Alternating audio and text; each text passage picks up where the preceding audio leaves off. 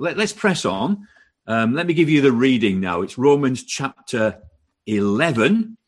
We're focusing on verse 15, but let me read from verse 1 of Romans chapter 11, then we'll uh, look in, at the passage. I ask then, has God rejected his people? By no means, for I myself am an Israelite, a descendant of Abraham, a member of the tribe of Benjamin. God has not rejected his people whom he foreknew. Do you not know what the scripture says of Elijah, how he appeals to God against Israel? Lord, they have killed your prophets, they have demolished your altars, and I alone am left, and they are and they seek my life. But what is God's reply to him? I have kept for myself seven thousand men who have not bowed the knee to Baal. So too at the present time there is a remnant chosen by grace. But if by grace, it is no longer on the basis of works. Otherwise, grace would no longer be grace. What then? Israel failed to obtain what it was seeking. The elect obtained it, but the rest were hardened, as it is written. God gave them a spirit of stupor, eyes that would not see and ears that would not hear down to this very day. And David says, Let their table become a snare and a trap, a stumbling block and a retribution for them. Let their eyes be darkened so they cannot see, and bend their backs forever.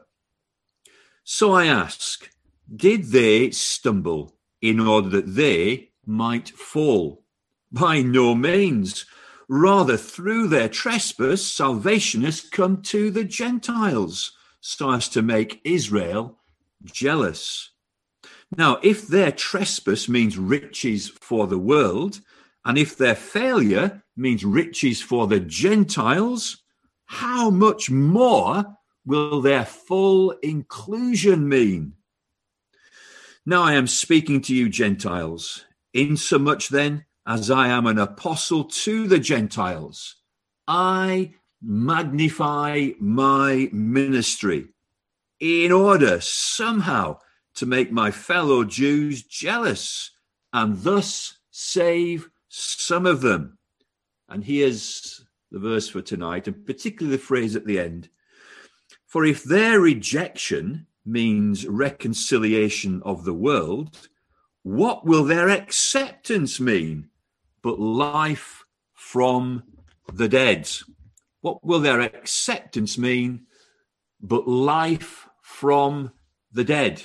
There's a wonderful phrase life from the dead. We were thinking this morning in the uh, the morning service about the the great contrasts in the life of the Lord Jesus Christ and in our lives too.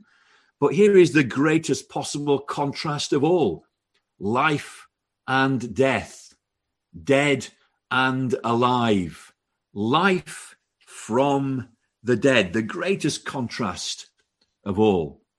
Before we come on to that phrase and uh, focus on verse 15 in particular, let's just recap a little on verses 11 through to 14. Remember, the whole chapters here, 9, 10, and 11, are concerning God's promises to the nation of Israel throughout the Old Testament. And in verse 1 of chapter 11, Paul asks a question. I ask then, has God rejected his people? He's speaking about the nation of Israel. And there's an emphatic answer uh, certainly not, by no means. Remember at the end of chapter 10, rather it's they who've rejected him. But has God rejected his people? The nation of Israel? By no means. But in seeking to establish their own righteousness through the law, the Jews have stumbled over the gospel. The Jews have stumbled over Jesus Christ. That's verses 7 through to 10. Another question now comes in verse 11 then of chapter 11. So I ask, did they, that's the Jews, stumble in order that they might fall. In essence, is their stumbling over Jesus a final stumbling? Is it going to result in a complete calamity and a catastrophic fall? And again, the answer is emphatic. By no means. Certainly not. Rather, now Paul reveals, inspired by the Spirit, God's purposes in this uh, stumbling of the Jews over the gospel of Jesus Christ. God's gracious purposes are being worked out in this stumbling of the Jews. It will mean, it's going to lead to a great opening of the gospel to the world, salvation to the Gentiles, which will result in riches to the world. Think of the manifold blessings that have come to the whole world through the gospel.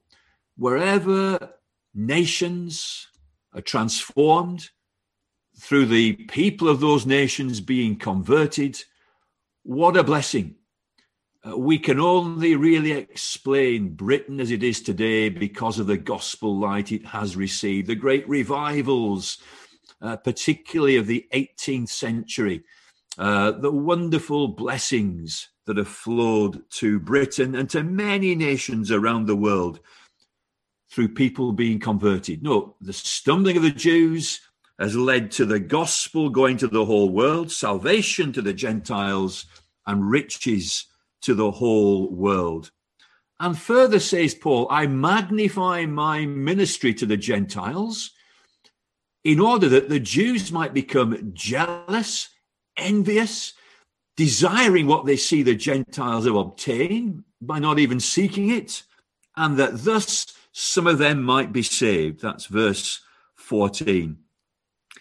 I magnify my ministry in order somehow to make my fellow Jews jealous, envious, and thus save some of them.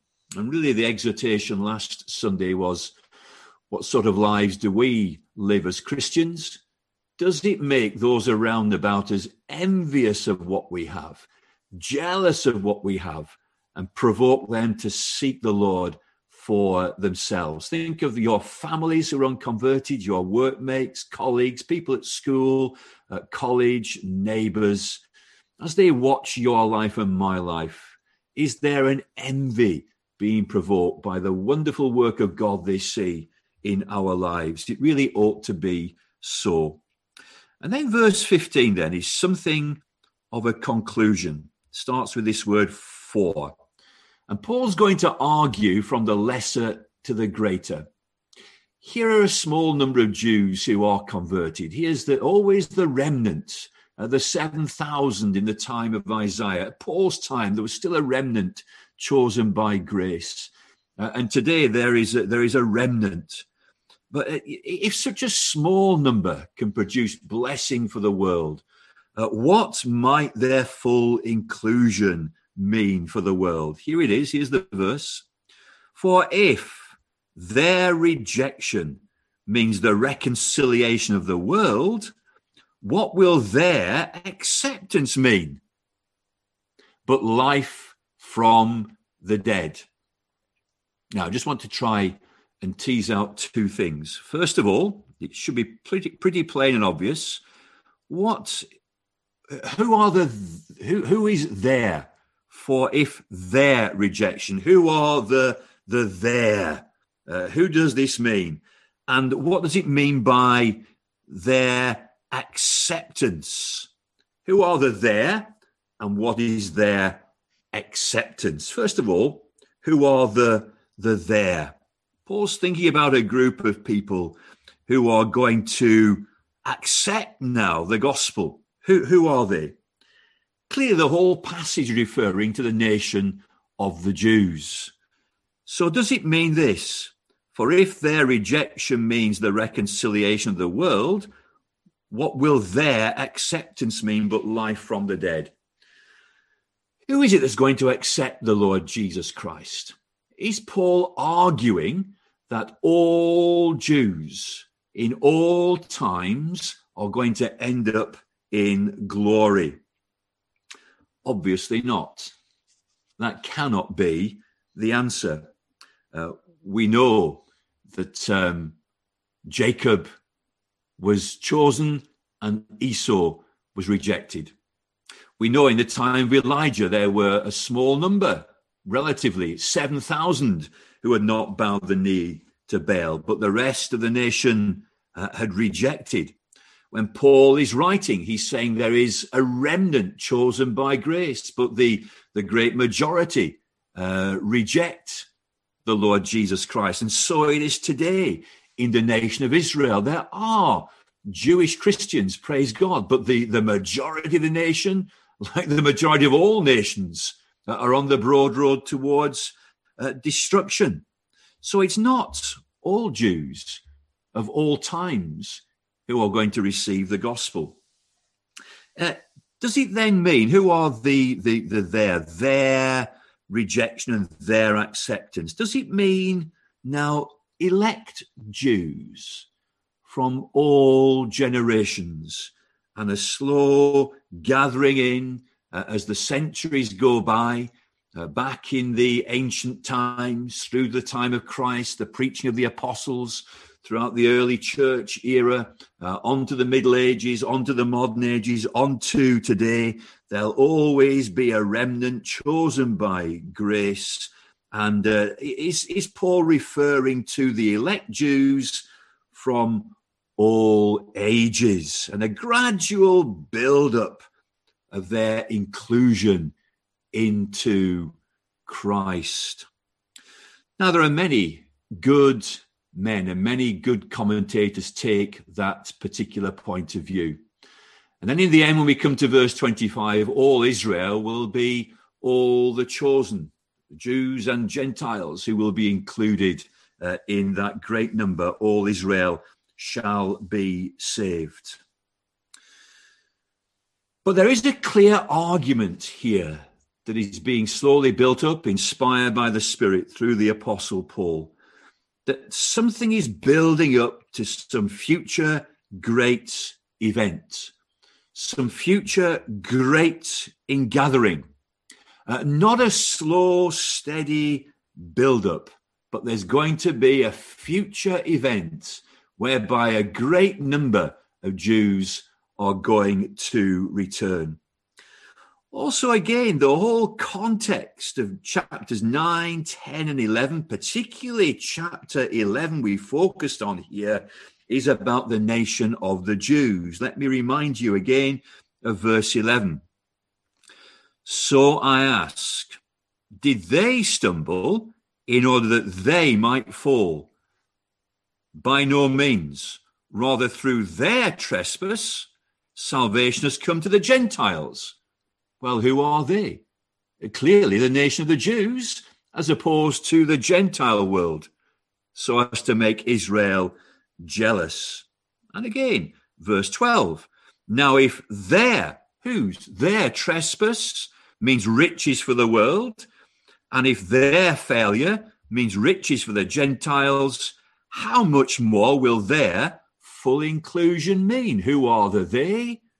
Clearly, obviously, the Jews as a whole nation. Back to verse 1 of chapter 11, I ask then, has God rejected his people? This is the nation of Israel. By no means, for I myself am an Israelite, a descendant of Abraham, a member of the tribe of Benjamin. No, God has not rejected Israel. Rather, Israel has rejected him. Chapter 10 and verse 21.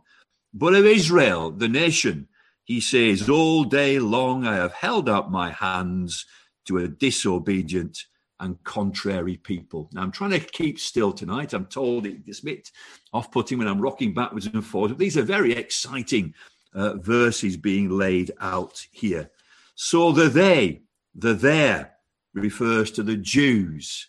It is their stumble, it is their trespass, it is their failure that has brought riches of salvation to the Gentiles and to the whole world. Let me read verse 12 again. Now, if their trespass means riches for the world, and if their failure means riches for the Gentiles, how much more will their full inclusion mean? It's not a question, it's a statement a fact. And uh, there, clearly, then, refers to the nation of Israel. What does it mean then, their acceptance? What will their acceptance mean but life from the dead? Well, clearly, their acceptance is parallel to what Paul is saying at the end of verse 12. How much more will their full inclusion mean? The full inclusion of the nation of Israel, the full acceptance of the nation of Israel. What does it mean? What is their acceptance? It is their acceptance of Jesus Christ. Their full inclusion is the inclusion of the nation of Israel into the Lord Jesus. What does it mean? What really does it mean? Whatever it does mean and whatever interpretation we come to must be one that leaves us dumbfounded almost, totally overwhelmed by the grace and the mercy of God. Because when Paul finishes his argument, he's going to burst out into this quite amazing doxology. Verse 33 All the depth of the riches and wisdom and knowledge of God, how unsearchable are his judgments and how inscrutable his ways. For who has known the mind of the Lord? Or who has been his counselor? Or who has given a gift to him that he might be repaid. For from him and through him and to him are all things. To him be glory for ever. Somewhat reluctantly, I must be honest, I have come to the conclusion that this is referring to a great ingathering of Jews in the latter days, at the time just before Christ returns again to judge the living and the dead. And I come to that conclusion because of the slow, steady argument of Romans 9, 10, and 11, and in particular, the slow, steady argument here in Romans chapter 11. Some future event is revealed to Paul whereby the nation of Israel, in the end, comes to faith in Christ. And they come to faith in Christ not by virtue of being Jews. They come to faith in Christ not by virtue of being physically descended from Abraham, but by virtue of sovereign grace alone by virtue of God's sovereign choice and his electing purposes, there will be this great ingathering of Jews towards the end of the gospel age. Why should I have thought that such a strange thing? God has always, in the history of the gospel age, moved among nations in a most extraordinary way. He is one nation he blesses, then another nation he blesses by gathering in great numbers of individuals within that nation to profoundly influence the course of that nation. We, we know them as revivals. Take the nation of Wales. And when Wales is mentioned around the world, it's often thought of as the land of revivals. Take 1904, 1905. Uh, Evan Roberts and other men too, greatly used of God, and a revival sweeping through South Wales, Mid Wales, North Wales, spilling over into Liverpool and into Chester at some points as well. But it is thought that around 40% of the nation uh, were converted under the certainly the 18th century revivals, the 19th century revivals, 1859, uh, the great revival that swept Wales at that time. But a great proportion of the nation coming to faith in Christ. The last major revival uh, in the uh, the British Isles was in the Hebrides, and the 1940s through to the 1970s. The last great revival, 1971, and on the island of Lewis, perhaps 60% of the nation were evangelical men, women, children, and young people. In Korea, in recent times, great proportion of the nation converted to Christ. We're talking maybe 50, 60% of the nation professing to be evangelical believers. Now we're thinking about a revival on such a scale that it's not 40%, it's not 50%, it's not 60%, but it is their full inclusion. Uh, it is their acceptance of the Lord. It is that all Israel will be saved. It is 100%. In 1947, something very remarkable happened. I remember reading J.C. Ryle and his commentaries in the 19th century, still pointing towards, he said, the scriptures tell us that the Jewish nation will return and have its own land again. That would have seemed fanciful in the 19th century. But 1947, uh, it actually happened. And here are prophecies pointing towards a date. We don't know when the date is. We don't know if it's 20 something or 21 something. But it's pointing towards a time when the nation of Israel will turn back to their God through the Lord Jesus Christ. And it will all be of grace and mercy and the electing purposes of God. It will be such an event that it will indeed be life from the dead. For if their rejection means reconciliation of the world, what will their acceptance mean but life from the dead? I'm sure Paul has got in here, uh, in mind here, uh, Ezekiel chapter 37 and the opening 10 verses there, that valley of dry bones. Bodies that have been dead for many, many years. The flesh rotted away completely. Uh, the bones disconnected and scattered across the valley bottom.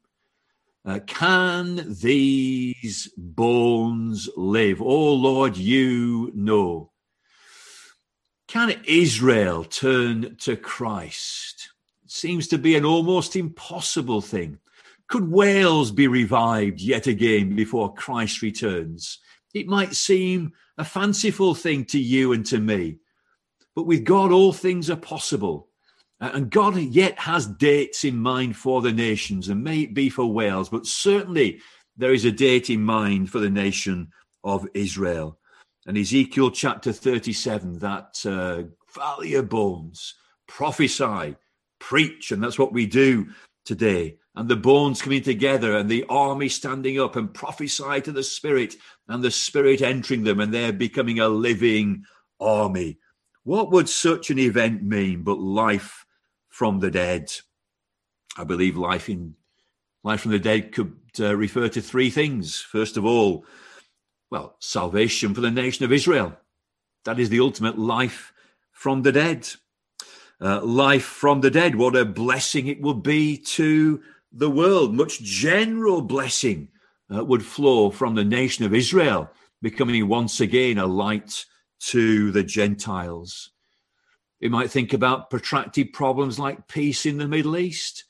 Would it ever be possible that I believe a converted Israel would bring about great, great possibilities there? Finally, I'd say this as we draw to a conclusion uh, this evening life from the dead. Many commentators believe, and I, I think there's certainly much in this, this great conversion of Israel back to Christ would be perhaps the final sign before the return of Jesus Christ to this world. And at that point, it truly will be the final, the most amazing declaration and manifestation of life from the dead. Because as Christ returns, And this great return of the Jews would be the last sign before Christ does return. But that truly would mean the ultimate life from the dead. And I believe this is referred to at the end of uh, the book of Daniel, Daniel chapter 12. Let me read a few verses from the Daniel chapter 12, starting at verse 1. At that time. Now, what is that time? We're going to see it is the end of the world. At that time shall arise Michael, the great prince who is in charge of your people. This morning we thought about Lucifer. Uh, he's one of uh, he was one of the archangels. Uh, Lucifer, Michael, and Gabriel. Lucifer falls; he becomes uh, Satan, the accuser. He becomes the devil, uh, the the one who opposes uh, the people of God and God himself. But there's Michael. Now, who is Michael? He's an archangel. He particular has oversight of the people of God and the children of Israel in particular. At that time shall arise Michael, the great prince who has charge over your people, Daniel. This is the nation uh, of the Jews. And there shall be a time of trouble such as never been since there was a nation till that time but at that time, your people shall be delivered. Something's going to happen at that time to the nation of Israel. The people will be delivered. Everyone whose name shall be found written in the book. And many of those multitudes who sleep in the dust of the earth shall awake, some to everlasting life, and some to everlasting shame and contempt. And those who are wise at that time shall shine like the brightness of the sky above, and those who turn many to righteousness like the stars forever and ever. Might seem confusing. Some commentators say this, and I have to agree certainty at this point is certainly not certain. There's a great uncertainty about what's going to happen at the end.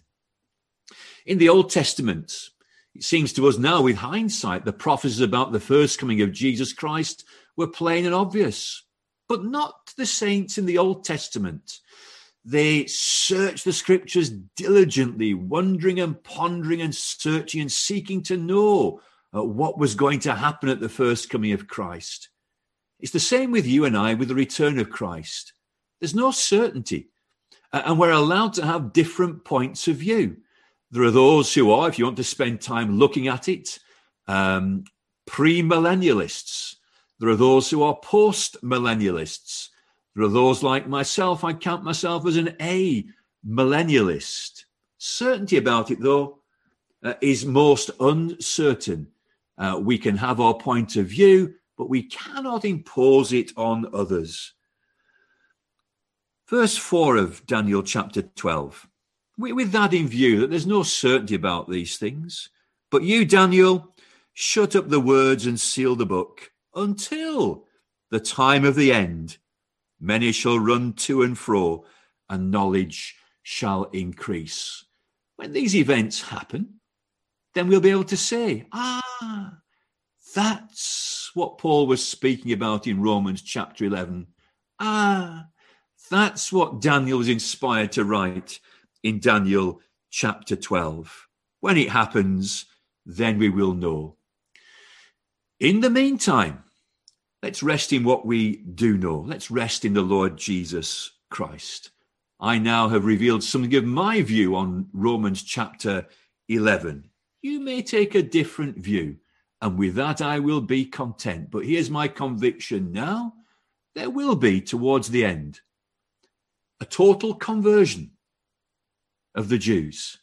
Those in that nation, Israel, will flock to the Lord Jesus Christ in a mighty revival. What the implications that will be, I cannot tell, but it will certainly be a great blessing to that nation. Be that as it may, let me finish with some applications for us here and now. Here's the point I want to bring out if the conversion of the Jews is going to mean uh, life from the dead, May we be a shadow and a picture and a foretaste of that right here and now. May we, as Christian people in our day and generation, show and exhibit this life from the dead. We need to live for Christ. We need to be what we are. We need to be light to show we have life and to show that love of God to those around and about us. We need to be people who focus on eternal issues, focus on that day that is rapidly approaching. As this Lord's Day finishes on the 14th of March 2021, we are closer to the end now than we were when we woke up this morning. The great future event we have no doubt about is that Christ will return to judge the living and the dead. Heaven and hell, those final states, will be set up for the whole of eternity. Let us live in the light of that. I said this morning that um, I was going to reveal to you the um, the fourth most influential important thing that was ever said to me in my Christian life that's gone on now for 45 years almost. Remember the first thing of importance that I, I learned on the day of my conversion? I was told every day, read your Bible and say your prayers. Uh, the second thing that's influenced me most of all is that statement by Ignatius let none but Christ dazzle you. Then I said this morning, the third most important thing I, I heard and been impressed on me was at the age of 23. Every day, put on the whole armor of God. And now here's the fourth, fourth most important thing that's influenced my life and that uh, I heard of uh, many years ago. It was a saying of uh, John Wesley. It said of John Wesley that every day he kept heaven and hell before his eyes. Every day I keep heaven and hell before my eyes, keeping an eternal perspective. There's the fourth most important thing I've ever learned. Number one, read your Bible, say your prayers every day. Number two, let none but Christ dazzle you. Have no heroes but Jesus. Number three, put on every day, first thing in the morning, the whole armor of God. And then throughout the day, every day, keep heaven and hell very much in view. Focus on that day. And thus, in that manner, making others envious of what we have, exhibiting and showing Christ, being a blessing to those around and about us. Now, I want to finish with this thought. What is evangelism again? It's being what we are, and it's saying what we can being what we are. You know, we can be a blessing to those around and about us by simply being what we are. We can shed light and make other people's lives better, even if they never come to faith in Christ. The world is a better place for you being where you are. As you go to work tomorrow or college or school, as you live in your street, as you're a member of your family, your family can be blessed, even if they never come to faith, by you being what you are. Just think of an example now. Um, and Jill was chatting about this with me the other week. In recent weeks, Jill has uh, made friends as she walks around the lake with a blind man who, who walks around the lake with his dog. Uh, he has uh, somebody with him each day, uh, a lady, and almost every day now, the, the buzzer goes at the gate, and uh, it's uh, this gentleman and his, his guide and, and the dog as well bouncing around. And they sit on the bench outside the house, and Jill takes them out a cup of tea and uh, a few biscuits. And um, yeah, and they spend some time together there. Has Jill shared the gospel with them? I, I don't know. I don't think so yet. Maybe the opportunity will come.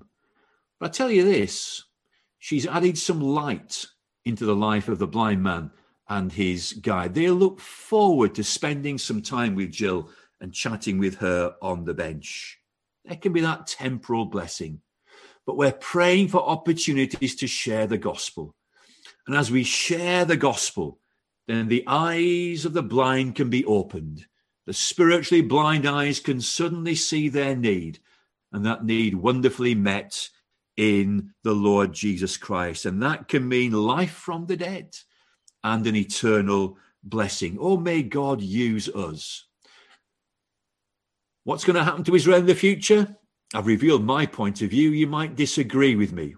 We might disagree. We're, at liberty to disagree uh, on that. I'll not impose it on you, but I'm the preacher today, so I've given my point of view on the matter. And there's no comeback from uh, Zoom to me. We might have some discussion on it later on. Maybe not. Maybe there are better things to talk about, quite frankly. But whatever the case is going to happen to Israel in the future, you and I are in the here and now, in our neighborhoods. May we shine like stars in a dark world, and may we be a blessing to those around and about us, whether or not they come to faith.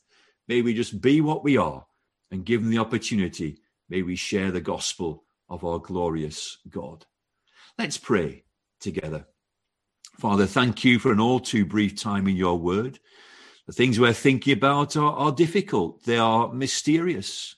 They're some of the meatier parts of your word. It's not the, the simple milk by whereby we grow, but these are difficult things, and yet they are in your word. And whatever transpires to be the case, we're going to say uh, with the Apostle Paul, all the depths of the glory and the wonder of the ways of God. They're beyond telling, beyond finding out. We'll praise you for the whole of eternity. Meanwhile, help us to shine for you. To God be the glory. Amen.